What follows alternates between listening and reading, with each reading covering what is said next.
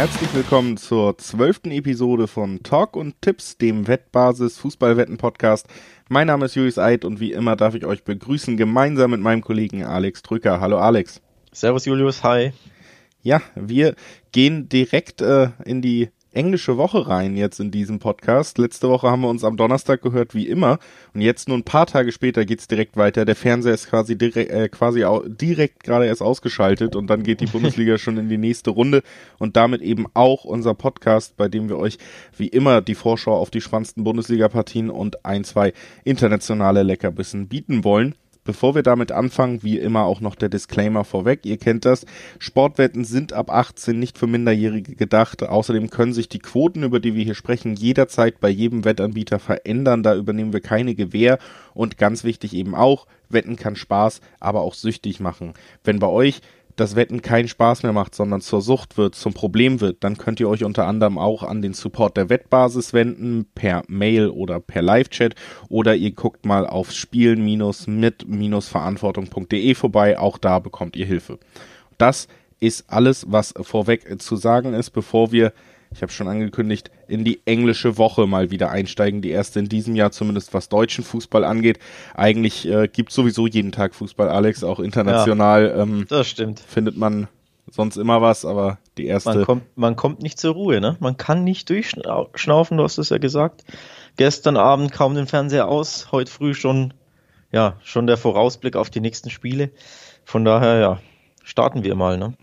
Das machen wir und das machen wir mit dem Spiel zwischen Gladbach und Bremen. Das ist das erste Spiel, über das wir sprechen wollen.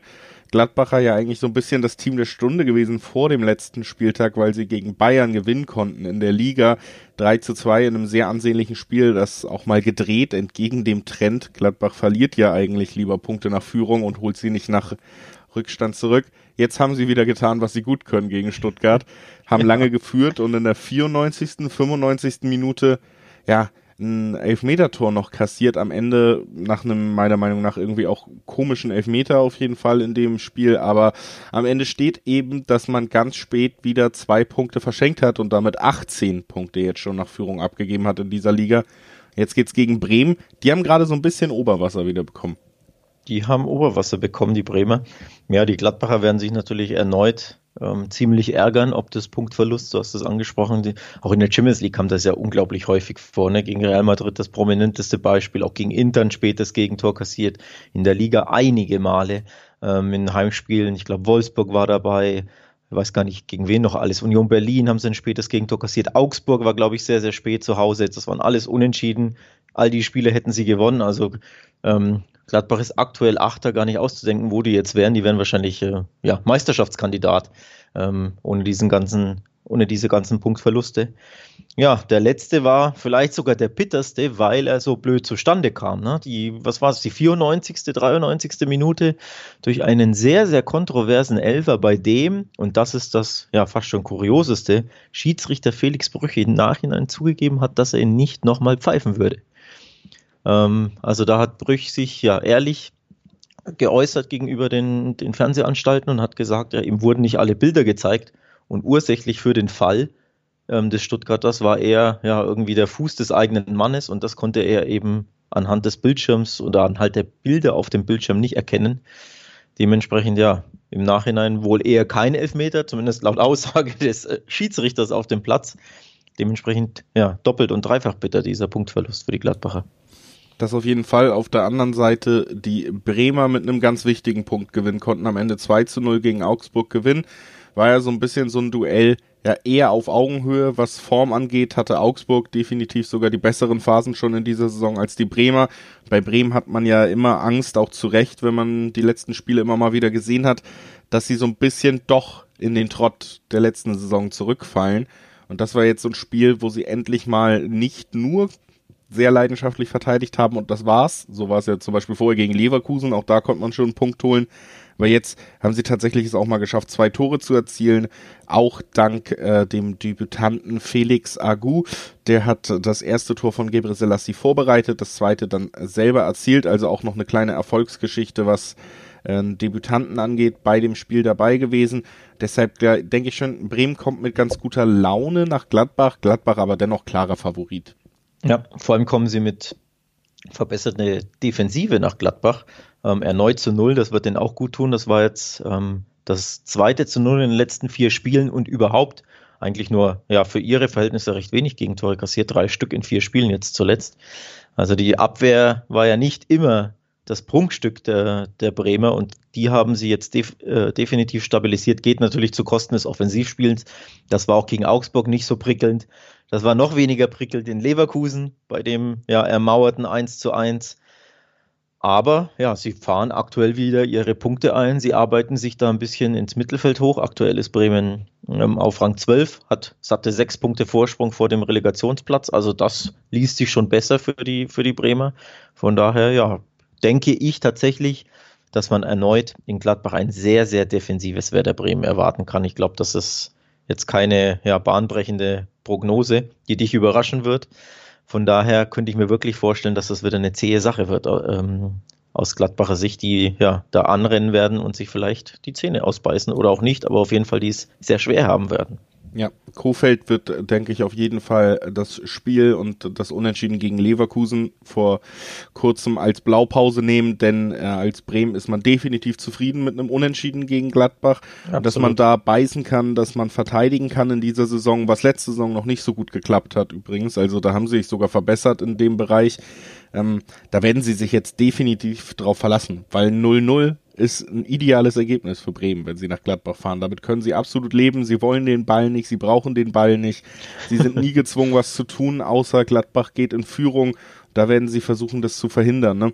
Deswegen mein Tipp auch, äh, zumindest mal zu gucken, was passiert denn both teams to score. Ein Klassiker hier im Podcast. Äh, sie äh, sie tun es nicht. Das gibt im Schnitt eine 1,99 Quote. Ich könnte mir gut vorstellen, dass Werder Bremen in diesem Duell torlos bleibt. Erstens ja. Fokus auf der Defensive, zweitens eigentlich immer Probleme mit dem Tore schießen seit Jahren. Ähm, entgegen der Bremer DNA vielleicht sogar so ein bisschen. Stand ja früher mhm. für anderen Fußball, aber mittlerweile. Und ich glaube, ja, zumindest Bremen in diesem Spiel trifft nicht, könnte ich mir sehr gut vorstellen. Da nimmst du mir tatsächlich meinen Tipp weg. Wir sprechen diese ja nicht ab, um ja ein bisschen das besondere Etwas hier in der, in der, ähm, im Podcast äh, uns beizubehalten. Und dementsprechend ja bin ich gerade ein bisschen ein bisschen sauer, dass du mir meinen Tipp wegnimmst. Auch ich hatte tatsächlich ähm, Both to Score 9 auf dem Zettel, weil ich die Quoten interessant finde. Also 1,99 im Schnitt bedeutet ja, es gibt einige Wettanbieter, die natürlich über eine 2 anbieten. Und sobald die 2 vorne ist, du weißt es, ja, dann blinken meine Augen ein bisschen. Da, da, das mag ich einfach, diese 2 da vorne zu sehen. Das setze ich dann ganz gerne drauf. Von daher, ja, finde ich das tatsächlich auch einen sehr naheliegenden Tipp mit einer sehr guten Quote, denn wie gesagt, wir erwarten beide ähm, Bremen sehr, sehr defensiv und ähm, da könnte ich mir gut vorstellen, dass sie tatsächlich torlos bleiben. Auch wenn jetzt die Gladbacher zuletzt nicht die allersicherste Defensive hatten, muss man ja auch äh, erklären. Zwei Gegentore gegen die Bayern, zwei Gegentore gegen die Stuttgarter, zwei in, Hoffen, in Hoffenheim gab es zwei, gegen Frankfurt gab es drei, gegen Freiburg auch zwei. Also da hinten sind sie nicht so sattelfest. Aber grundsätzlich erwarte ich mir äh, einfach ein, ein zähes Spiel. Aber ich möchte jetzt auch nicht das wiederholen, was du gesagt hast. Von daher gehe ich tatsächlich, glaube ich, eher so auf einen knappen Gladbacher Sieg. Also wirklich einen Arbeitssieg, irgendwie so ein 2-1, 1-0, kann ich mir auch sehr, sehr gut vorstellen. Auch das muss ich dann ja mit den Tipps nicht ausschließen. Du kannst auch gerne das nehmen, was ich auch habe, ne? wenn die das, äh, sonst, äh, wir haben es ja nicht abgesprochen. Es ist dann ja nicht so, dass du es vorher geklaut hast. Ja, wir sind nur äh, gleich rangegangen. Wir machen jetzt mal weiter und das tun wir tatsächlich mit dem meiner Meinung nach spektakulärsten Spiel, das der Bundesligaspieltag zu bieten hat. Dienstagabend Leverkusen gegen Dortmund, der dritte gegen den vierten, ein Duell, was in der jüngeren Vergangenheit immer wieder für spektakuläre Spiele gesorgt hat. Von beiden Seiten gab es da interessante Aufholjagden, äh, mehrere 4-3s in der jüngeren Vergangenheit auch zwischen diesen Teams, also viele Tore sind Teams, die auch für Offensivfußball spielen, eigentlich. So äh, aber beide sind nicht besonders gut drauf, bevor sie jetzt aufeinandertreffen. Das ist vielleicht so ein bisschen der Stimmungsdämpfer.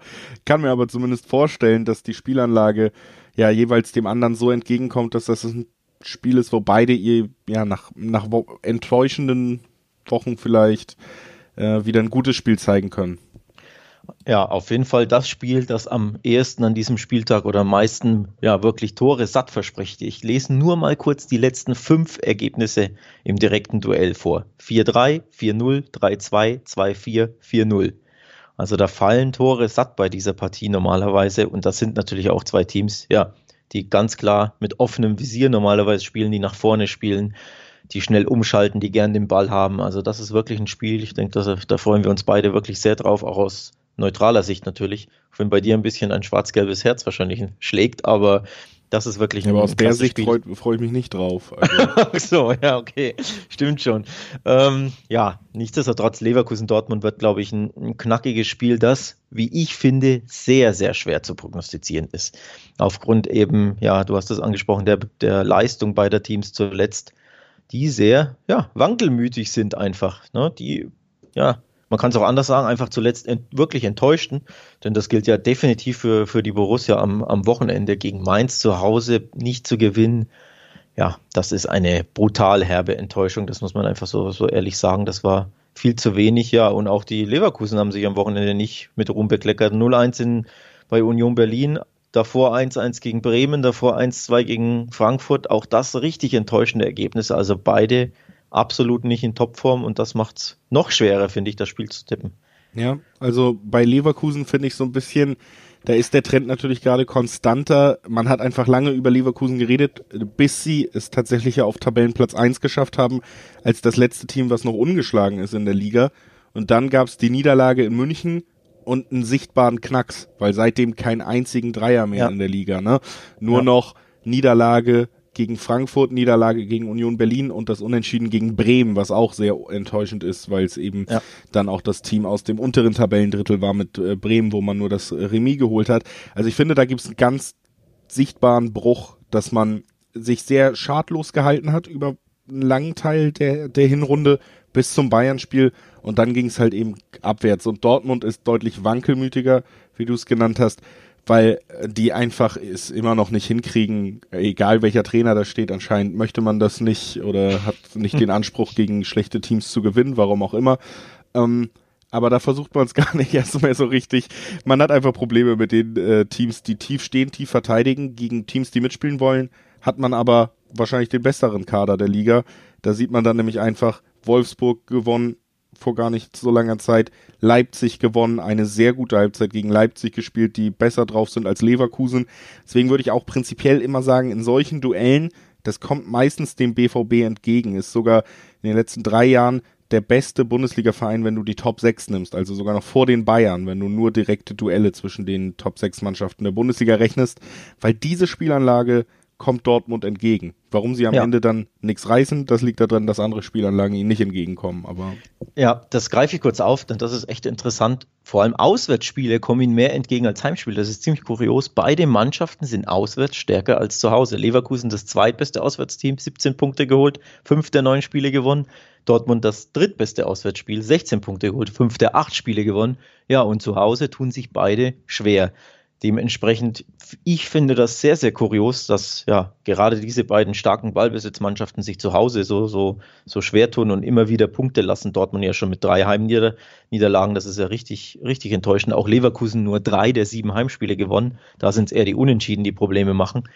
Von daher, ja, was Dortmund entgegenkommt, ist wahrscheinlich, dass sie jetzt auswärts ran können und dass Leverkusen zu Hause erst recht gern den Ball hat und dem noch offensiver agieren wird als sonst schon ähm, weil das einfach das, das Bossche Spielprinzip natürlich ist und das könnte Leverkusen wirklich ähm, in die Karten spielen, dass sie einfach noch viel mehr Räume vorfinden als zum Beispiel zuletzt gegen, gegen Mainz. Und dass sie sich da dann eben ja, leichter tun werden, das könnte ich mir gut, gut vorstellen tatsächlich. Es war auch ein Spiel ohne Tor von Erling Haaland. Da wird es natürlich auch wieder Zeit, sonst äh, ist die ganze Quote ja mittlerweile irgendwie ins Bodenlose gefallen von ihm.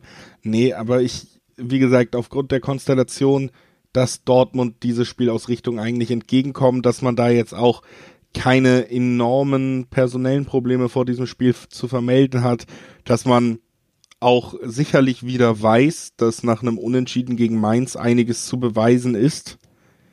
Und die Quote, die über zwei liegt, die machen es für mich relativ einfach bei dem Spiel einfach zu sagen, Dortmund ist für mich, wenn auch knapp der Favorit und das im Dreiweg schon mit einer Quote über zwei äh, zu haben, ist für mich ein einfacher Griff. Da braucht man dann auch nicht weiter gucken in die komplizierteren so? Ecken.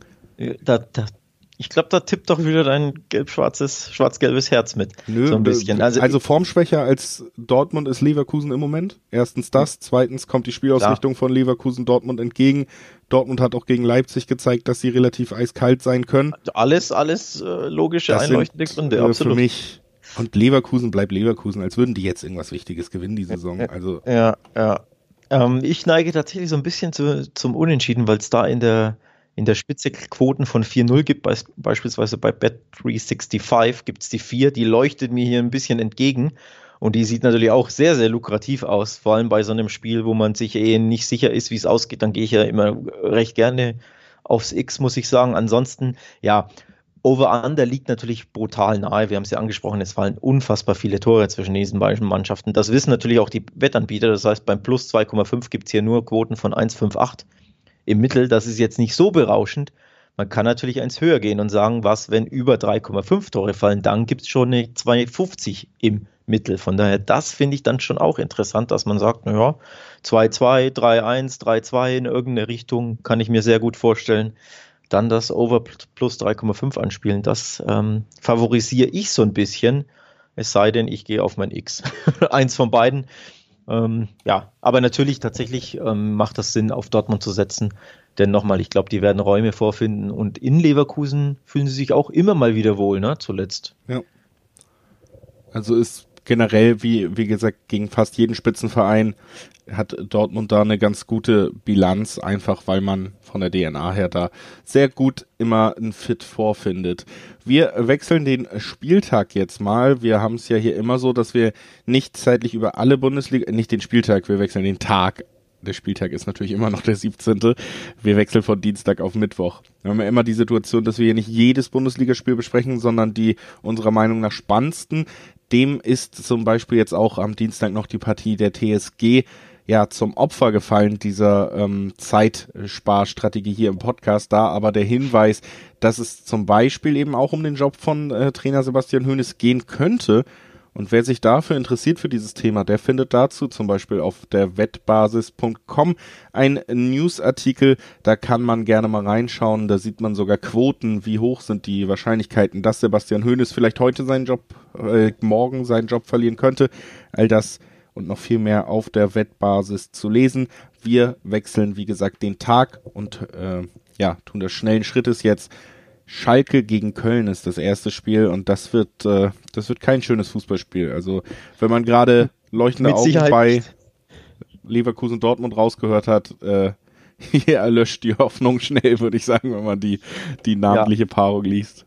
Willkommen im Abstiegskampf, Schrägstrich Abstiegskrampf äh, in Klammern mit dem R, denn ich glaube, das wird sehr, sehr verkrampft und krampfhaft, dieses Spiel. Der letzte gegen den drittletzten. Beide nicht dafür bekannt, Tore zu schießen. Äh, nur 13 Tore in 16 Spielen, also nach vorne geht bei beiden unfassbar wenig. Das hat man beim FC am Wochenende wieder gesehen. Ja, haben sie sich mit Ruhm bekleckert? Wohl eher nicht ne, bei, ihrem, äh, bei ihrem Spiel am Wochenende gegen die Hertha. Das war auch sehr, sehr übersichtlich, was da zustande kam. Von daher, puh, das wird zäh, glaube ich. Das wird wirklich zäh. Dementsprechend, ja, wenn man zähe Spiel erwartet, was liegt natürlich nahe, das Over-Under. Ähm, ja, die Frage ist natürlich, können die Schalke jetzt zu Hause ja an das gute gute Heimspiel gegen Hoffenheim anknüpfen, denn in, in Frankfurt haben sie ja auch nicht so schlecht mitgehalten, aber am Ende ja, kam eben Rückkehrer Jovic mit zwei schönen Treffern ums Eck. Ansonsten hatten sie sich ja, ja gut auf dieses 1 zu 1 eingestimmt und eingespielt und das wäre vielleicht auch völlig okay gewesen aus starker Sicht. Ja, wurde natürlich nichts damit, dementsprechend muss jetzt eigentlich, ja, Betonung auf muss, ein Sieg gegen Köln her. Ich sehe tatsächlich auch Schalke als leichten Favoriten, wenn man nur ähm, auf das Dreiweg guckt sozusagen. Unentschieden auch sehr naheliegend natürlich, aber Köln ist wirklich nicht Bundesliga würdig in den letzten Partien gewesen und da muss man dann einfach mal herausstellen, dass das bei Schalke tatsächlich zumindest gegen Hoffenheim der Fall war und auch gegen Frankfurt. Das war ein Spiel, Frankfurt enorm formstark, gerade in der Liga unterwegs, generell nicht, äh, zählt nicht zu den schlechtesten drei Teams der Liga, so würde man sie nicht einordnen, haben in den letzten Jahren immer mal wieder den Weg nach Europa gefunden, und ein Teil spannendes Team. Und auch da konnte man wieder mithalten. Also in Schalke ist gerade oder auf Schalke ist gerade bisschen Leben in der Mannschaft zu sehen und das ist tatsächlich der Aspekt, der bei Köln fast völlig fehlt. Also eine Spielidee überhaupt noch zu haben. Ähm, der Kollege Thomas Reinscheid, Chefredakteur von FC.com, hat es so schön zusammengefasst am Wochenende. Ball zum Sechser spielen, Ball zum Innenverteidiger spielen, Ball zum Torwart spielen, langschlagen, verteidigen. Ist äh, exakt die Taktik, die Köln gerade noch irgendwie aufzubieten hat über 90 Minuten gegen ja, am Wochenende hat's dann äh, gereicht mit den äh, mit dem 0 zu 0, was man da mitnehmen konnte. Gegen Schalke muss man wieder drauf hoffen, würde ich fast sagen. Also äh, beide auch die zweitschlechteste Offensive, beide nur 13 Tore erzielt. Das wird kein, kein Festival. Ähm, der FC wartet seit fünf Spielen übrigens auf einen Sieg. Das ist eine sehr, sehr beachtliche Statistik. Fünf Spiele in Folge stand vorne die Null. Das ist schon krass. Davor haben sie immerhin 1-0 in Mainz gewonnen, aber seitdem eben geschossen. Also da sieht man schon ähm, ganz deutlich auch anhand dieser Zahlen, wo die, wo die Probleme liegen. Ja, im Endeffekt kannst du sagen, mit Schalke kommt da ein recht deut äh, dankbarer Gegner, denn keine Mannschaft hat eine sch äh, schwächere Defensive. Also wenn du nicht gegen die Tore schießt, gegen wen dann? Ja, muss man abwarten, ne? ob der FC seine, seine ähm, Durststrecke da überwindet. Ich würde mal sagen, es muss gegen Schalke klappen, denn ansonsten äh, sehe ich tatsächlich schwarz, auch was den Rest der Saison anbelangt. Denn ja, du hast es äh, gerade angesprochen, Höhnes wackelt bei Hoffenheim. Ich glaube, der Kollege Gistol wackelt mächtig, sollte der FC dieses Spiel verlieren. Um nicht zu sagen, ich könnte mir sogar vorstellen, dass er fällt, ähm, dass er also entlassen wird, denn gegen Schalke darfst du dir keinesfalls eine Niederlage erlauben. Ja, das äh, hat natürlich auch Höhnes in Bedrängnis gebracht. Äh, der war ja der erste Trainer, der seit sehr langer Zeit eine Niederlage gegen die Schalke genau. einstecken musste. Also eine Menge auf dem Spiel. Kann mir trotzdem nicht vorstellen, dass das auf einmal für die spielerische Offenbarung auf Kölner Seite sorgen wird. Ich gehe tatsächlich davon aus, dass wir ein sehr unspektakuläres, unschönes Fußballspiel sehen werden. Guckt dann zum Beispiel auf Over Under 2,5. Da gibt's immer noch eine schöne 1,8. Wenn wir unter 2,5 bleiben, heißt also, dass wir hier, ja, ich glaube, eine ziemlich sichere Wette mit einer 1,8er Quote haben, die ich mir sehr gut vorstellen könnte. Und das wäre dann mein Tipp zu diesem Spiel Schalke gegen Köln. Ähm, ich muss sagen, ich gebe dir bei einer Einschätzung recht, dass ich auch Schalke eher als Favoriten setze, das äh, sehe. Das ist jetzt wahrscheinlich eher weniger überraschend, nachdem wir ja fast fünf Minuten den FC so schlecht geredet haben. Ähm, von daher kann ich mir tatsächlich vorstellen, dass Schalke dieses Spiel irgendwie dreckig 1-0, 2-1 gewinnt. Aber ein 0-0 oder 1-1 kann man niemals ausschließen, erst recht nicht bei, bei diesen Schalkern logischerweise oder bei dann voraussichtlich mauernden Kölnern. Von daher ähm, wäre die sichere, sicherere Variante natürlich die doppelte Chance aufs 1x zu gehen. Da gibt es eine 1,44 im Schnitt. Damit liebäugle ich tatsächlich sehr bei diesem Spiel, bei dem wir, glaube ich, beide ja, sehr, sehr überschaubaren Fußball erwarten. Ja, ich glaube, es ist ja auch nicht böse gemeint, es sind einfach nur es Erfahrungswerte, die man, äh, da muss man konstatieren, da Wir gab's nicht. nicht gegen beide Mannschaften, zumindest ich nicht. Bei dir bin ich mir nicht sicher, aber. Ach, ich bin da komplett unbefangen, wenn ich in einem äh, solchen Podcast darüber spreche, aber ich muss ja auch einfach dann sagen, jetzt haben wir 16 Saisonspiele gesehen, da äh, kann man durchaus was draus ableiten. Und ja, äh, das ist das, was man bei diesen beiden Teams ableiten kann, so, so bitter das ist. Ne? Natürlich auch die Frage bei Schalke und Köln, wer steigt ab, steigt eines dieser Teams ab. Auch das bekommt ihr übrigens auf der Wettbasis nochmal schön aufgearbeitet mhm. in einem Artikel, vereinzelt ähm, einmal Köln-Abstieg, einmal Schalke-Abstieg. Da könnt ihr euch auch informieren über Quoten, über Wahrscheinlichkeiten. Ja. Auch das gibt's da, wo wir gerade bei dem Thema sind. Jetzt was wechseln wir aber. Übrigens? Warte kurz, was, was tippst du? Stand heute, nachdem du gesagt hast, 16 Spiele haben wir gesehen. Wer der, äh, steigt einer der beiden ab oder vielleicht sogar beide?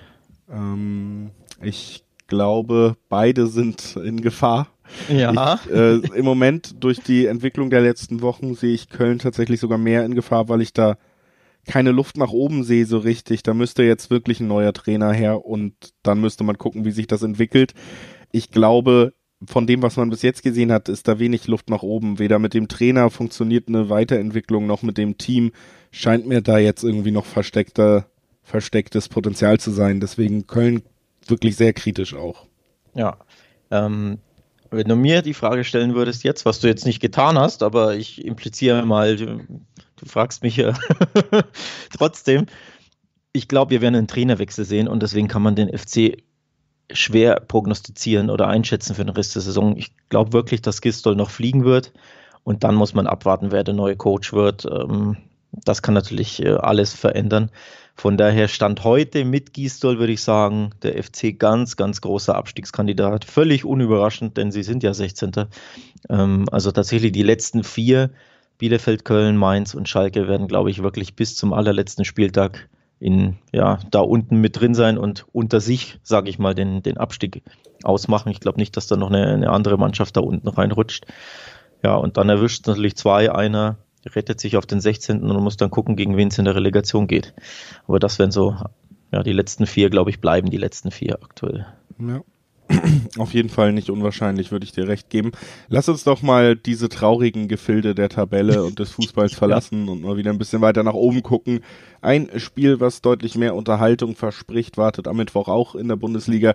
Es heißt äh, Leipzig gegen Union. Also ja, auch ein Spitzenspiel. Wir haben es letzte Woche schon gesagt bei Union. Man hat nicht direkt den Reflex zu denken, oh, Spitzenspiel, aber das äh, spätestens nach letzter Woche ja nochmal unterstrichen. Da gehören sie einfach hin in diese Riege, denn sie haben ja auch gegen Leverkusen sogar gewonnen, sind bis auf einen Punkt an Dortmund und Leverkusen in der Tabelle dran und auch nur vier Punkte trennen sie vom heutigen oder morgigen Gegner aus Leipzig. Also da ist eine Menge drin, um richtig Schritte zu machen, sich da in der Spitzengruppe zu etablieren für Union.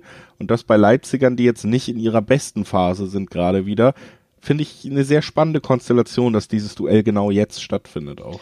Ja, für die Leipziger gehen die Wochen der Wahrheit so ein bisschen ähm, weiter oder zumindest die Wochen der, der Top-Spiele gegen ja, Top 6 Mannschaften. Sie haben gegen Dortmund gespielt und verloren, jetzt in Wolfsburg. Jetzt kommt eben Union, dann okay, nur Mainz in Anführungszeichen und dann gibt es ein Heimspiel gegen Leverkusen, den nächsten Champions League-Aspiranten. Also es sind richtig, richtig spannende, knackige Wochen für, für die Roten Bullen, die eben, du hast es angesprochen, nicht in der allerbesten Verfassung sind, die auch ja, in Wolfsburg. Ich fand das 2 zu 2 unterm Strich okay. Ich glaube, Julia Nagelsmann war da nicht so der Meinung. Der meinte, man hatte den Sieg aus der Hand gegeben und man hätte ihn verdient gehabt. Für mich war es ja mehr oder weniger leistungsgerecht, das 2 zu 2. Ähm, von daher so sehr überzeugt hat mich RB da nicht gegen die Dortmunder zu Hause auch nicht, wo sie 1-3 verloren haben, aber vor allem die Art und Weise war ein bisschen ernüchternd, fand ich. Also ich, da fand ich sie auch sehr, sehr ja, zurückhaltend fast schon. Also nicht in ihrer allerbesten Verfassung, die Leipziger, du hast es angesprochen. Ja, also die Analyse von Julian Nagelsmann hat mich auch ein bisschen gewundert. Ich hatte die auch gehört nach dem Spiel, dass er da sehr vom Auftritt seiner Mannschaft überzeugt war. Fand ich jetzt nicht so 100% treffend, aber ja, dann war er da halt bei der Analyse so treffsicher wie sonst bei seiner Kleiderwahl, würde ich sagen. Uiuiui. Ui, ui, ui. ähm, Nee, äh, stimmt schon, Leipzig nicht äh, herausragend drauf und ich finde halt, man merkt einfach, wir haben viel gelobt, äh, ist ja auch immer noch so, dass sie die beste Off äh, Defensive der Liga haben, aber das bedeutet eben auch, das haben wir letzte Woche schon angesprochen, so ein bisschen äh, nicht unbedingt, dass dann alles perfekt läuft, sondern man hat so ein Gefälle im Team, die Offensive will noch nicht so greifen, wie es mit Werner war, wie es mit Schick war, haben wir ja letzte Woche drüber gesprochen hier. Und ich finde, das ist so ein Punkt, den man Leipzig durchaus anmerkt, dass man da das nicht kompensieren konnte, was man da an sicheren Torjägern vorne hatte. Und ja. das fehlt so ein bisschen. Es wirkt, du hast es gesagt, so ein bisschen vielleicht ein, ja nicht zu 100% Vollgas mehr, ne? Wofür Leipzig ja, ja lange mit seiner DNA stehen wollte. Jetzt hat man ein sehr durchdachtes System. Wir haben auch gemutmaßt, kann ich mir weiter gut vorstellen, dass Nagelsmann aufgrund der hohen Belastung bewusst auch mehr auf eine sichere Defensive setzt und nicht immer Vollgas gehen will. Alles verständlich aber das fehlt den Leipzigern im Moment so ein bisschen. Und diese Spielfreude, die bringt ja tatsächlich irgendwie Union mit, die sich wieder richtig gefangen haben. Gab eine kurze Phase in der Saison, wo es nicht mehr ganz so erfolgreich war, aber jetzt legt man wieder richtig los äh, zur besten oder zweitbesten Offensive der Liga mit äh, Dortmund und Stuttgart wieder aufgeschlossen, hat auch gegen Leverkusen gewinnen können. Richtiges Statement, finde ich. Ähm, also das ist ein Gegner, wo ich jetzt sage, da kann sich Leipzig auch auf keinen Fall ausruhen. Ja, ich glaube, für Union ist tatsächlich ähm, das Spiel gegen äh, Leverkusen so ein bisschen die Blaupause. So wie sie da agiert haben, so erwarte ich sie ähm, jetzt in Leipzig auch. Sehr, sehr bissig im Mittelfeld, sehr laufstark und kampfstark. Das kennt man ja eh schon die ganze Saison. Aber man hat gesehen, wie unfassbar schwer zu überwinden sie sind und zwar schon im Mittelfeld. Also nicht, dass sie sich hinten reinstellen, komplett mauern und den 16er hier zu, ähm, zu kleistern, sondern tatsächlich im Mittelfeld unfassbar laufstark und machen da die Räume so eng, dass sich der Gegner schon im, im Angriffsdrittel nicht wirklich entfalten kann. Und das erwarte ich tatsächlich gegen, gegen Leipzig jetzt auch. Und dann eben nach Ballgewinn diese, diese Umschaltsituation, diese, ja, am Ende gegen Leverkusen hat es die eine ähm, wurde verwertet, aber es gab ja zwei, drei davor schon auch, wo, wo Union schon längst hätte in Führung gehen können, eben durch Ballgewinne und schnelle Umschaltsituationen. Von daher erwarte ich tatsächlich ja das gleiche Spiel, die gleiche Taktik jetzt in Leipzig auch. Und du hast es angesprochen, die Leipziger zuletzt im Angriff nicht mehr so durchschlagskräftig. Fünf Tore in den letzten fünf Spielen nur. Das ist jetzt für ja, die Leipziger jetzt nicht der herausragendste Wert. Ein Grund dafür logischerweise, es fehlt der Mittelstürmer. Sie haben erneut zum, keine Ahnung wie vielsten Mal auch in Wolfsburg ohne echten Mittelstürmer agiert, sondern mit der ja, falschen neuen Forsberg. Zwar haben sie zwei Tore geschossen in Wolfsburg, ja, aber du merkst einfach, dieser Mannschaft geht dieser Fokuspunkt, dieser Verwerter, dieser ja, kaltschnäuzige Mittelstürmer einfach ab in den letzten Wochen und gerade den bräuchten sie, glaube ich, gegen diese bissigen Unioner. Finde ich tatsächlich auch ein bisschen bemerkenswert, weil äh, ja, es ist ja jetzt nicht so, braucht man ja auch nicht drum herum reden, dass äh, Leipzig jetzt irgendwie finanzielle Probleme haben sollte. Dazu hat man auch den nächsten Mittelfeldspieler sich ja schon im Winter jetzt geholt, der eigentlich mit, äh, ich vermeide jetzt den Namen, weil wir beide Probleme haben, ihn auszusprechen, aber äh, Dominik aus Salzburg ist ja gekommen. Und ähm, nennst du ihn beim Vornamen? Ja, wir sind Freunde seid, seid jetzt. Ihr, seid ihr so eng miteinander? Wir sind so eng miteinander, deswegen geht das mittlerweile. Und der, ähm, der erfüllt ja auch eine Rolle, die man schon im Kader hat. Und wieder hat man dafür aber auf der anderen äh, Position, wo man eigentlich Bedarf hätte, nicht nachgelegt. Und das ist, finde ich auch so ein bisschen äh, komisch, wie gesagt, weil es jetzt nicht so da braucht man sich nicht in die Tasche lügen, dass man da finanziell komplett limitiert wäre bei dem Verein. Ähm, ich würde einfach trotzdem bei diesem Spiel, weil ich die Quote recht interessant finde, X2 als meinen Tipp zu Buche oh. geben. Ich glaube, Union kann hier mindestens ein Unentschieden entführen. Und X2 mit einer Quote von 2,62 ist einfach für mich immer so ein Punkt, wo ich sage, ich traue Union das zu. Ich finde Union eine gute Mannschaft und wir decken zwei von drei möglichen Spielausgängen ab und kriegen immer noch eine 2-6er-Quote. Das, das in der Gesamtkonstellation ne? finde ich immer spannend, deswegen mein Tipp äh, für dieses Spiel, ja. ja. Ja, kurz erwähnen sollte man übrigens, untermauert auch so ein bisschen oder sehr stark dein Tipp, Union erst mit einer Auswärtsniederlage in sieben Spielen. Also sie spielen entweder unentschieden oder gewinnen auswärts. Das ist ziemlich bemerkenswert. Gleichzeitig aber, ja, viel schwerer könnte ein Auswärtsspiel natürlich nicht werden. Das überrascht jetzt nicht Leipzig, die zweitbeste Heimmannschaft. Erst eine Heimniederlage in ihren Heimspielen. In acht an der Zahl. Von daher, ja, beides spricht tatsächlich so ein bisschen für ein Unentschieden, finde ich. Also zumindest die Statistiken und auch die Herangehensweise und wie wir die Mannschaften erwarten. Ne, die einen bissig und, und kampfstark im Mittelfeld und der Abwehr, die anderen ein bisschen zahnlos im Sturm da spricht schon ein bisschen was für ein Unentschieden, muss ich schon sagen. Und die Quote ist auch ziemlich saftig. Da gibt es eine, ich glaube, in der Spitze 4,40 oder so. Äh, je nach Wettanbieter 4,20 im Schnitt. Das ist schon auch lukrativ. Das gefällt mir sehr. Ja, ist auf jeden Fall auch, wie gesagt, ist ja ein Teil meines Tipps sogar. Ja, ja, so, absolut. Ne? Deswegen. Also würde ich dir auf keinen Fall widersprechen wollen. Äh, lass uns mal weitermachen. Wir haben uns äh, recht lang an den ersten Spielen schon aufgehalten. Deswegen gehen wir jetzt äh, schnell weiter zu den nächsten Bundesligaspielen. Auch am Mittwoch erwartet uns das Duell zwischen Freiburg und Frankfurt und damit zwischen zwei Teams, die nicht nur dieselben Anfangsbuchstaben haben, das ist eine tolle Überleitung, Wahnsinn. sondern auch ähm, äh, ja eigentlich so ein bisschen von der Form her die Teams der Stunde sind oder waren. Frankfurt vier Siege in Folge vor dem Duell gegen Bayern am Wochenende jetzt hatte Freiburg sogar fünf Siege in Folge. Da gab es einen Dämpfer, aber eben gegen Bayern, das dürfte mal erlaubt äh, sein. Also zwei enorm formstarke Ligateams, die da aufeinandertreffen, mhm. Alex. Ja, auch das ziemlich schwer zu tippen, finde ich, im Dreiweg. Ähm, da könnte ich mir auch alles vorstellen. Frankfurt siegt vielleicht am, noch am e-, wenigsten, ähm, weil die Freiburger so unfassbar stark sind. Auch, auch in München fand ich sie übrigens stark und ähnlich das, was, was für Union gilt, galt, finde ich auch für Freiburg. unfassbar laufstark. Die machen dir im Mittelfeld schon das Leben zur Hölle, laufen da jeden Meter und jeden Raum zu. Ähm, ja, sind in einer richtig guten Form. Das, das setzt auch irgendwie mehr Kräfte frei, hatte ich das so, so den Anschein. Also ich fand, die haben sich in, in München sehr, sehr gut aus der Affäre gezogen und hatten ja auch unglaublich Pech. Sie haben ja in der 90. die Latte getroffen. Also die hätten ja auch um ein Haar, ne, ein paar Millimeter fehlten, einen Punkt bei den Bayern entführt. Von daher, ja, die Freiburger Klasse drauf und den Frankfurtern tat ein Mann, ein Rückkehrer richtig gut. Wir haben ihn ja schon einmal kurz angesprochen in diesem Podcast. Luka Jovic ist back und wie? Mit einem Doppelpack bei einem Kurzeinsatz. Also ein absoluter Traumeinstand für, für die Eintracht von Jovic.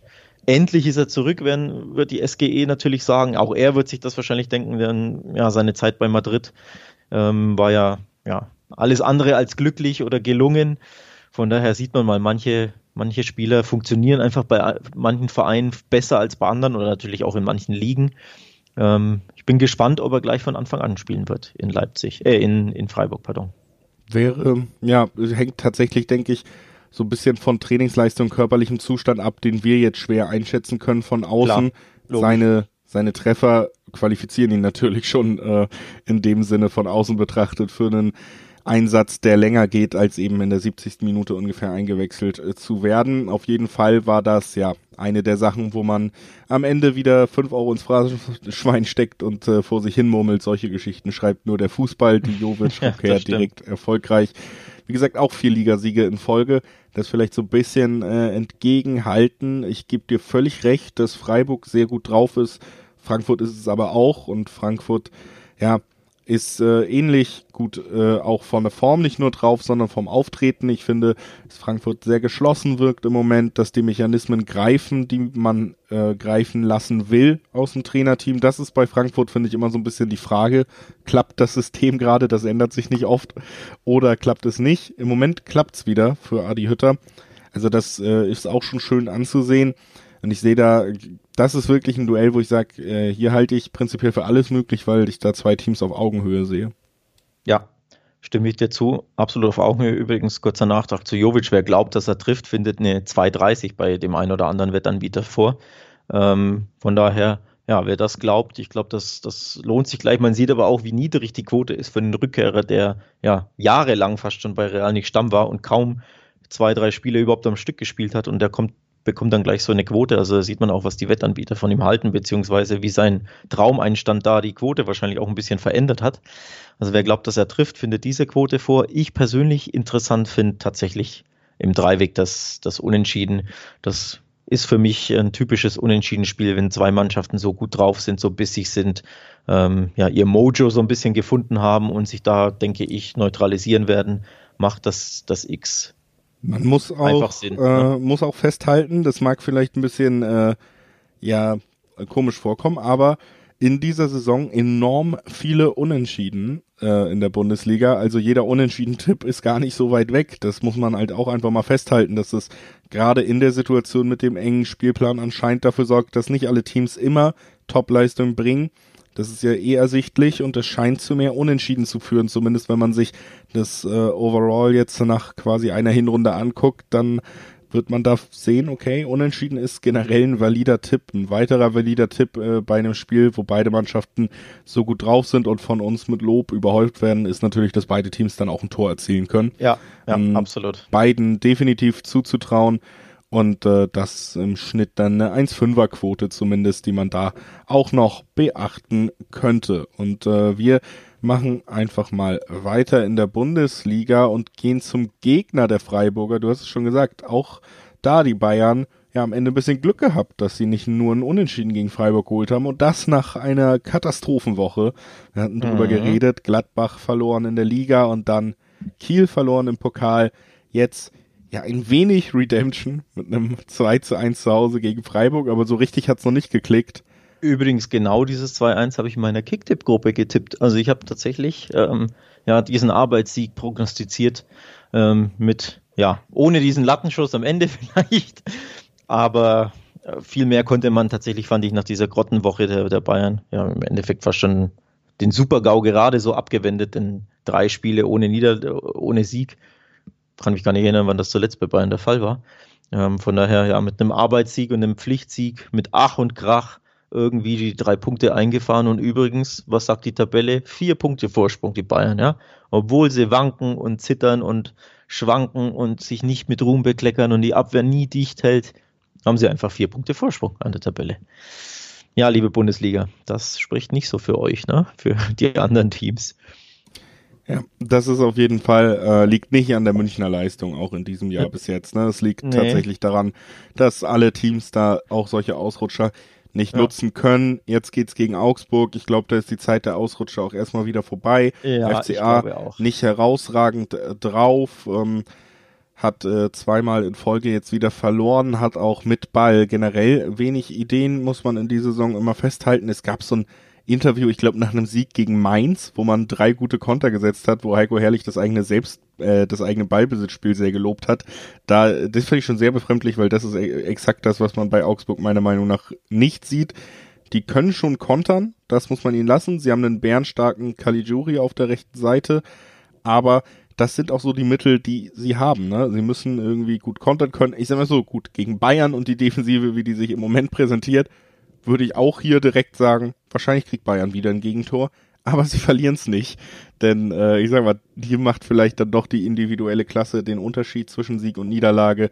Auf der einen Seite haben wir Niederlechner, der letztes Jahr Topstürmer war, null Treffer in dieser Saison. Auf der anderen Seite haben wir Robert Lewandowski, 21 Saisontore in bis jetzt 15 Einsätzen. Diese Diskrepanz ist zu groß, meiner Meinung nach, und deswegen wird München dieses Spiel am Ende gewinnen. Ja, ich bin mir nicht sicher, ob ich, ob ich dir da nicht widersprechen möchte bei Bayern kassierten Tor. Ich könnte mir tatsächlich vorstellen, dass sie jetzt endlich mal die Null halten. Ähm, ich muss gerade mal gucken, haben sie, sie haben das in diesem Jahr schon geschafft, aber sehr, sehr lange nicht mehr. Es gab ein 5-0 gegen Freiburg und ein 8-0 gegen Schalke. Und das waren die einzigen beiden zu Null Siege. Also das ist schon sehr, sehr lange her. Das letzte Mal, dass hinten die Null stand, war am fünften Spieltag. Das ist unglaublich. Ja, wir haben jetzt eben den 17. Von daher könnte ich mir einfach vorstellen, auch Statistik gesehen und von der, ja, irgendwann ist es mal wieder so weit, dass die Bayern zu Null gewinnen. Warum nicht in Augsburg? Wer das auch glaubt, findet eine 240 beispielsweise bei WeWin vor. Also Bayern gewinnt eine 2-0, äh, zu, zu 0, hat eine 240er Quote, die finde ich tatsächlich ziemlich sexy. Da liebäugle ich mit und dann widerspreche ich dir quasi. Tja, ja, das tust da du. Ich durch. halte die äh, beide Teams treffen. 1,7 im Schnitt, 1,8 äh, mit die höchsten Quoten, die man da abgreifen kann, die halte ich entgegen.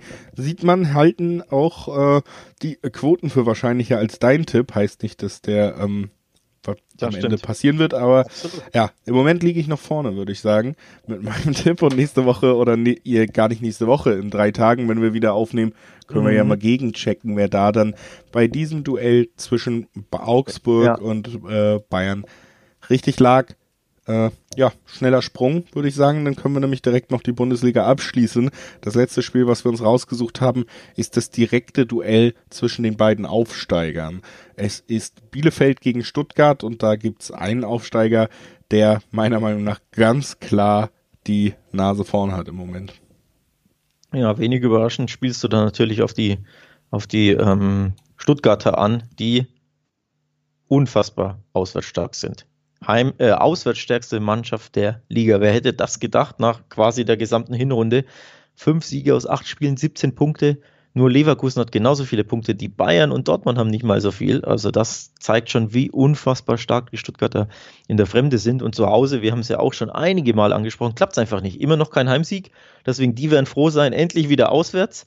Ja, und wer wohl nicht so froh sein wird, zu Hause zu spielen, sind die Bielefelder. Die haben schon fünf Niederlagen kassiert. Ähm, nur zwei Mannschaften haben mehr Heimniederlagen kassiert als, als die Arminia. Von daher sprechen da, glaube ich, die Vorzeichen und die Statistik schon eine klare Sprache. Und auch wir beide, glaube ich, tendieren stark zu diesem Tipp. Ne? Ja, also es hat ja auch nicht nur mit den Statistiken zu tun, sondern einfach, wie die Mannschaften spielen. Und da muss man herausheben, ja, dass wir am vergangenen Wochenende ja auch wieder gesehen haben, auch wenn es am Ende mit diesem Elfmeter etwas kontroverser war, dass Stuttgart eigentlich mit jedem Team in dieser Liga mithalten kann. Absolut. Und Absolut. das äh, durch einfach auch sehr ansehnliches Umschaltspiel und auch vor allen ja. Dingen spannende Spieler, die qualitativ so anzusiedeln sind, würde ich mal behaupten, dass sie nicht ewig beim VfB bleiben werden. Und das ist eben diese Ebene, die die beiden Aufsteiger einfach trennt. Logischerweise, aber auch muss ja. man sagen, Bielefeld nochmal finanziell eine ganz andere Liga als Stuttgart auch schon in der zweiten ja. Bundesliga gewesen. Ne? Also die, das ist jetzt kein schlechtes Management von Bielefeld, es sind einfach andere Voraussetzungen, die da deutlich werden. Bei Bielefeld haben wir mit äh, Klos zum Beispiel eben diese Haudegen aus der zweiten Liga und man hofft, dass man sich irgendwie den Klassenerhalt erkämpft. Und bei Stuttgart, da haben wir Spieler, die werden reihenweise für 20 Millionen plus irgendwann im nächsten oder übernächsten Sommer wechseln, weil die international für Aufsehen erregen werden. Ähm, also das ist einfach so ein großer Unterschied, dass ich da die, die Favoritenkarte wirklich diesmal klar beim Gast sehe. Unterstrichen ja. wird das Ganze dann natürlich tatsächlich von dem von dir angesprochenen ja, Auswärtsstärke von Stuttgart, denn sie müssen da auch punkten. Zu Hause haben sie nämlich noch kein Spiel gewonnen, kein einziges. Das heißt, man ist auch so ein bisschen drauf angewiesen, dass man die Auswärtsspiele gewinnt. Und wie gesagt, kann mir sehr, sehr gut vorstellen, dass das hier der Fall sein wird und dass das immer noch mit einer 1,8er Quote bewertet wird, dass Stuttgart am Ende gewinnt. Finde ich sogar ganz nett, ehrlich gesagt. Ja, ich wollte es gerade ansprechen. Die Favoritenrolle ist klar auf Stuttgarter Seite. Wir sind uns da einig. Komischerweise Sie sehen das die Buchmacher gar nicht so deutlich. Die 1,83 im Schnitt oder was es sind, 85 im Schnitt, die finde ich erstaunlich hoch dafür nochmal, dass Stuttgart die beste Auswärtsmannschaft der Liga ist. Ich hätte die Quote ein bisschen ähm, ja, niedriger erwartet. Wahrscheinlich spielt da einfach mit rein, dass ja, zwei Aufsteiger gegeneinander spielen und nicht irgendwie ein Champions League-Aspirant. Aber ich muss sagen, ich finde die Quoten so lukrativ, dass ich die definitiv ähm, anspielen muss.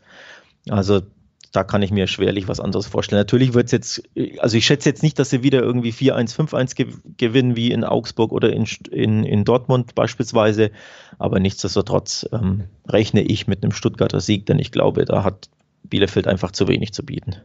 Ja, das Einzige, was vielleicht noch spannend wäre, oder nicht das Einzige, aber was vielleicht auch noch spannend wäre, wäre zu gucken, äh, beide Teams treffen nicht, also ein, nur ein Team trifft sozusagen. Äh, da wäre die Quote schon zumindest schon bei 2,11 für und Bielefeld natürlich mit Abstand die schwächste Offensive der gesamten Liga, nur zehn Tore bis jetzt erzielt. Das also dann lehnt dünn, man ja. sich für eine für eine Zweierquote auch gar nicht so weit aus dem Fenster, wenn man sagt, gut, die treffen halt in diesem Duell nicht, weil das schon recht oft vorgekommen ist auf das diese Art. Das ist recht ne? oft vorgekommen, das stimmt, das stimmt, ja. Also auch das vielleicht noch eine kleine äh, spannende Anmerkung für euch.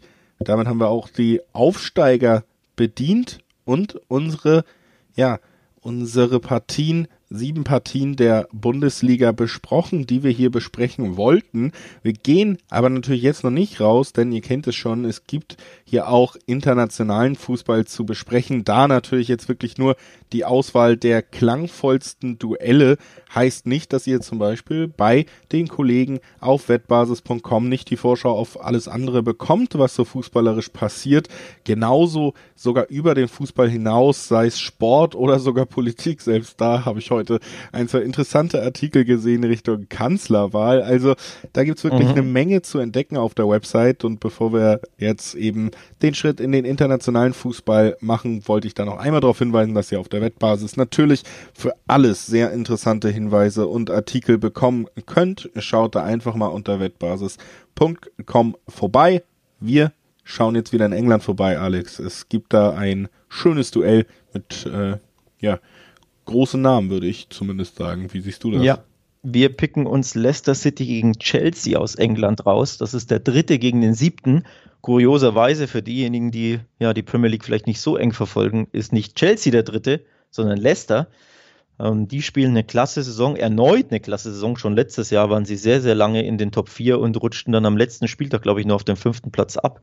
Ähm, da macht Rogers weiterhin einen herausragenden Job bei Leicester und die gehen ja als kleiner Favorit, zumindest tabellarisch gesehen, definitiv in dieses Duell als eben, an, wie angesprochen, drittplatziertes Team. Von daher für uns das knackigste Spiel an diesem englischen Spieltag in England. Da passt endlich mal diese, dieser Begriff, der ziemlich komisch ist, um ehrlich zu sein. Ähm, ja, für uns, wie gesagt, das, das Topspiel in England lässt er auch in guter Form. Fünf Spiele ungeschlagen, aktuell drei Siege, zwei Unentschieden. Ähm, da blicken wir, glaube ich, beide sehr, sehr gespannt drauf. Ja, auf jeden Fall. Vor allen Dingen eben auch, weil das ein Spiel ist, wo zwei große Namen aufeinandertreffen, was meistens bei den Quoten immer dafür sorgt, dass äh, der große Name Chelsea so ein bisschen überbewertet ist. Ja. Ähm, sieht man auch direkt auf den ersten Blick, ne, im Schnitt die Dreierquote für Leicester ja. als Gastgeber sogar ne? und äh, Chelsea mit einer 2,39 heißt äh, erstens natürlich schon eine ordentliche Quote, wenn man äh, Chelsea einen Sieg zutraut, weil es ein Spitzenteam ist. Ja. Aber äh, vor allen Dingen interessant eben die Dreierquote auf Leicester, weil die deutlich besser drauf sind als Chelsea. Chelsea wirklich in einem Stimmungstief, berechtigterweise mhm. häuft sich da sogar die Kritik ab Trainer schon. Also da ist, äh, wir reden darüber, dass man in den letzten sieben Spielen nur zweimal gewinnen konnte, das heißt auch fünfmal eben nicht und damit überhaupt nicht mehr den eigenen Ansprüchen gerecht wurde. Da gab es auch teils ja. enttäuschende Auftritte, während Rogers, du hast es angesprochen, bei Leicester halt ja, zeigt, dass er ein sehr guter Trainer ist, weil er etwas tut, was sehr gute Trainer tun, nämlich das Maximum oder sogar vielleicht mehr aus einem Kader herausholen. Man kann sich die Namen ja mal angucken. Da ist man rein vom Papier her meilenweit von Teams wie Chelsea entfernt. Ja. Aber wir haben jetzt Partien in Folge, wo Harvey Barnes dir halt äh, die Siege durch Treffer einfährt und äh, Timo Werner und Kai Havertz nicht das Tor treffen können. Ne? Und äh, da siehst weil, du weil sie ja nicht mehr wirklich spielen. Also auch am Wochenende saßen sie wieder beide auf der Bank, muss man auch erwähnen, beim knappen 1-0 in Fulham. Ähm, beide nicht von Anfang an. Werner wieder eine Großchance vergeben. Kurz vor Schluss bei einem Konter in typischer Werner-Manier von halblinks kann da irgendwie ja, 50 Meter oder was ab der Mittellinie allein auf den Torwart zulaufen. Schiebt dann den Ball zwei Meter daneben. Also da hat man auch gesehen, dem fehlt da äh, das Hilfebewusstsein und Selbstvertrauen völlig. Das geht ihm, geht ihm aktuell komplett ab. Von daher ja, so viel zum, zum Thema Werner und Havertz. Ne? Die sind beide noch überhaupt nicht in London angekommen. Was? Das ist auch ein Grund, warum Chelsea bisher enttäuschend ist. Ich glaube, das könnte tatsächlich auch so ein bisschen der Genickbruch für Lampard sein, der sicherlich als Vereinslegende großen Kredit hat im Gegensatz zu anderen Trainern, aber könnte mir vorstellen, dass er nicht in der Lage ist, diese enorm teuren und gehypten Neuzugänge des Sommers, dass er gerade die nicht eingebunden kriegt. Ich glaube, das wird man ihm irgendwann übel nehmen und das könnte auch wirklich ein Problem werden, weil da wurde einfach zu viel Geld und auch zu viel Hoffnung investiert, als dass man nach einem Vierteljahr sagen kann, als Trainer, ja, ich setze jetzt wieder auf Giroud, ich setze wieder auf die, auf die ich vertraue, mhm. damit ich irgendwie meinen Job rette. Das willst du bei Chelsea, das willst du beim Spitzenteam nicht sehen. Vor allen Dingen nicht, wenn so viel Geld und äh, ja nicht nur in Spielerqualität, sondern auch in Spielernamen investiert wurde. Und ich glaube, das ist ein großes Problem bei Chelsea. Bei Leicester gibt's das im Moment nicht. Ich finde, weiterhin tolle Spieler mit Madison, mit Barnes, den ich angesprochen habe, mit Jamie Vardy, der einen ganz äh, besonderen Platz in meinem Zuschauerherzen hat, den ich einfach wahnsinnig gerne mag, der aber eine kleine äh, Torflaute hat, Alex. Also ja. zumindest äh, da hapert's ein bisschen. Das Schöne ist aber, zum Beispiel die von mir angesprochenen Madison und Barnes haben es sehr gut aufgefangen, deswegen ist man trotzdem weiter gut unterwegs. Aber Vardy schon vor Weihnachten war das letzte Tor. Ja, am 20. Dezember, wenn ich mich richtig erinnere, ähm, hat er zuletzt getroffen. Aber er trifft gerne gegen die Big Six. Jetzt ist natürlich die Frage, zählt Chelsea aktuell zu den Big Six, weil sie nur Siebter sind? Ich würde sagen natürlich ja, denn da, da zählen ja eher die, die Mannschaftsnamen. Ne? Also da, da reden wir von Man United, Man City, Liverpool, Tottenham und Chelsea. Und gegen genau diese Mannschaften trifft er unglaublich häufig und unglaublich gern. Von daher glaube ich, ähm, macht einen Tipp darauf, sehr viel Sinn, dass man sagt, Wadi trifft jetzt eben wieder gegen einen seiner äh, Lieblingsgegner, nämlich gegen ein Top-6-Team. Warum also nicht dies, diese kleine Flaute durchbrechen? Das macht sehr viel Sinn. Übrigens, du hast den ja, wackelnden Lampert angesprochen, dessen Trainerstuhl ein bisschen wackelt. Das kann mächtig der Fall sein, falls sie in Leicester verlieren sollten. Aktuell haben sie schon sechs Punkte Rückstand auf den Drittplatzierten. Lass sie also mal verlieren, sind das schon neun.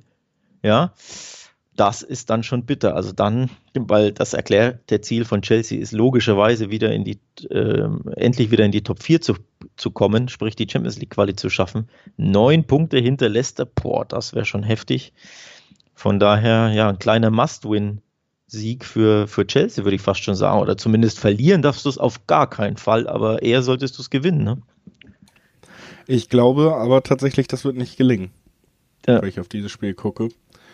Und äh, ja, bin so ein bisschen die sichere Wette wäre dann natürlich das 1x, da wäre die Quote 1,6. Das Leicester entweder unentschieden spielt oder sogar gewinnt. Vereinzelt sind die Quoten natürlich deutlich lukrativer nochmal, muss man sagen. Ne? Und 3,51 auf im, im Schnitt auf die, das Unentschieden und ein 3,0 auf den Sieg.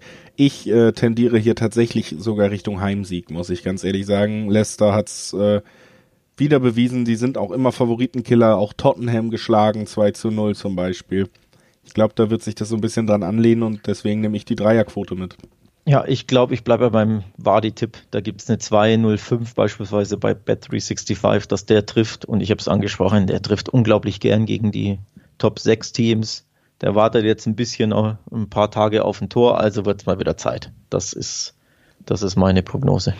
Ja, kann ich mir auch auf jeden Fall sehr gut vorstellen, dass das passiert. Und damit kehren wir den Engländern den Rücken, so wie sie politisch uns den Rücken gekehrt haben. oh, was für eine Überleitung. eine kleine, das hat mir gut gefallen. Ja, äh, tagespolitische Gags auch äh, sind auch mit drin wenn man, wenn man mich bucht. Und jetzt gehen wir, gehen wir in ein anderes äh, Land, das noch zu Europa gehören möchte, zumindest Stand jetzt. Wir gucken nach Italien und da gibt's den Pokalwettbewerb, über den wir sprechen werden, denn der hat uns ein sehr schönes Matchup beschert. Juventus Turin trifft auf den SSC aus Neapel und äh, ja, Juve kommt mit schlechter Laune im Gepäck. Das macht's, finde ich, auch nochmal interessanter mit schlechter Laune hinter Neapel in der Tabelle und Neapel kommt mit richtig guter Laune. Und das sind so drei Faktoren hintereinander, wo ich sage, Mensch, Juventus Turin natürlich der Dauermeister, der ewige Favorit, aber hier ist wieder einiges drin in diesem Duell.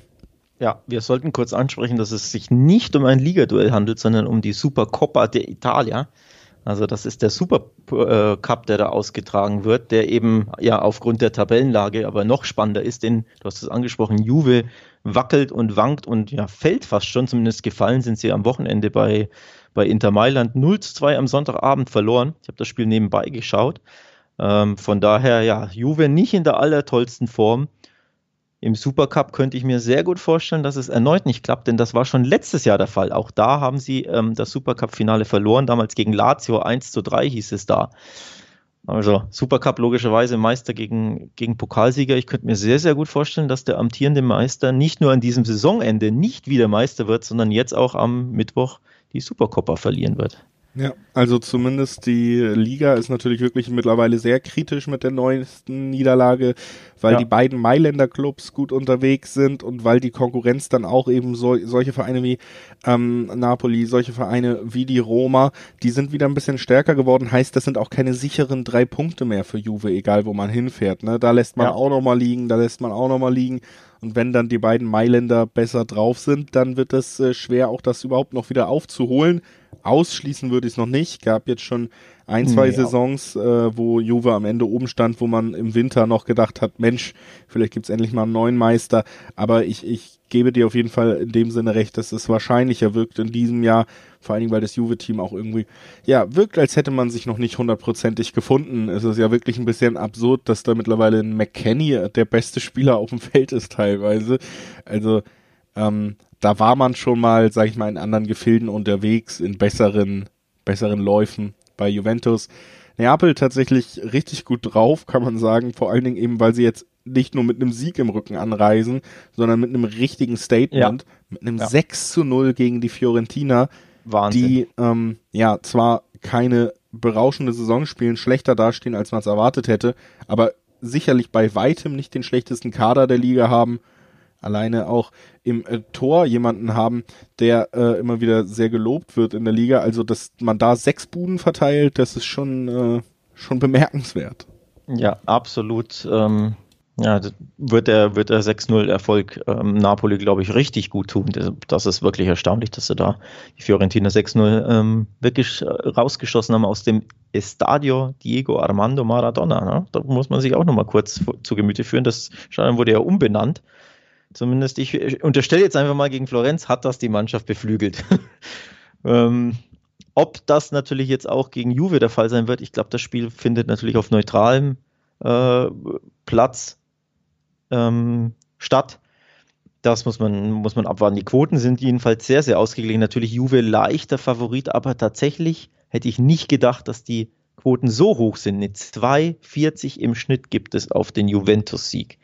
Das ist erstaunlich für mich, muss ich echt sagen. Ja, Juve nochmal nicht gut drauf. Ich glaube, Fünfter sind sie in Italien nur aktuell, ne, wenn ich mich nicht täusche.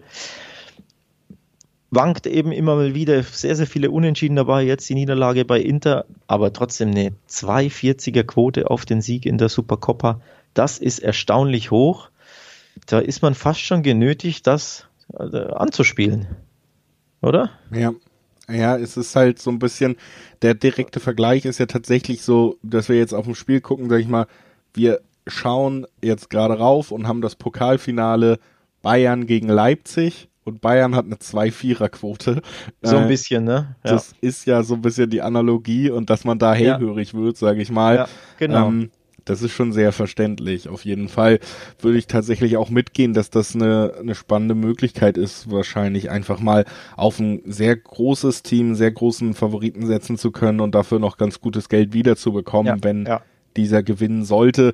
Ich glaube auch, dass diese Quoten bei mir so ein bisschen die Wahrnehmung verschieben und ich da auch Richtung Juve tendieren würde.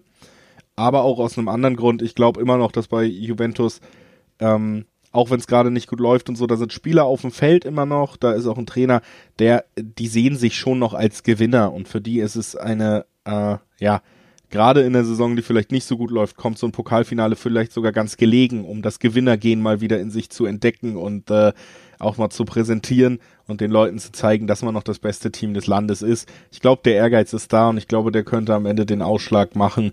Deswegen würde ich auch tatsächlich Richtung 2-4 Juventus tendieren.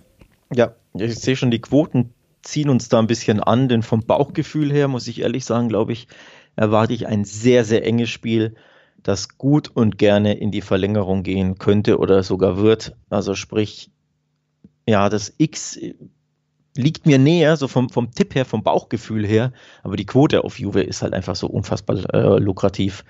Ähm, es fällt einem schwer, die nicht anzuspielen, ne? weil es ja trotzdem Juventus ist. Dann ist natürlich auch die Frage, wie sehr reagieren sie jetzt mit ein bisschen Wut im Bauch nach der Inter-Niederlage. Ähm, gleichzeitig ja Napoli mit diesem 6-0 im, im Rücken auch sehr, sehr beflügelt. Also ich glaube echt, nach 90 Minuten könnte uns da die Verlängerung drohen. Ja, wenig überraschend, dass du hier am Ende ja. nochmal Richtung X tendierst. Ne? Völlig, völlig überraschend. Ne? Also das ist Hab ich ja noch nie gemacht.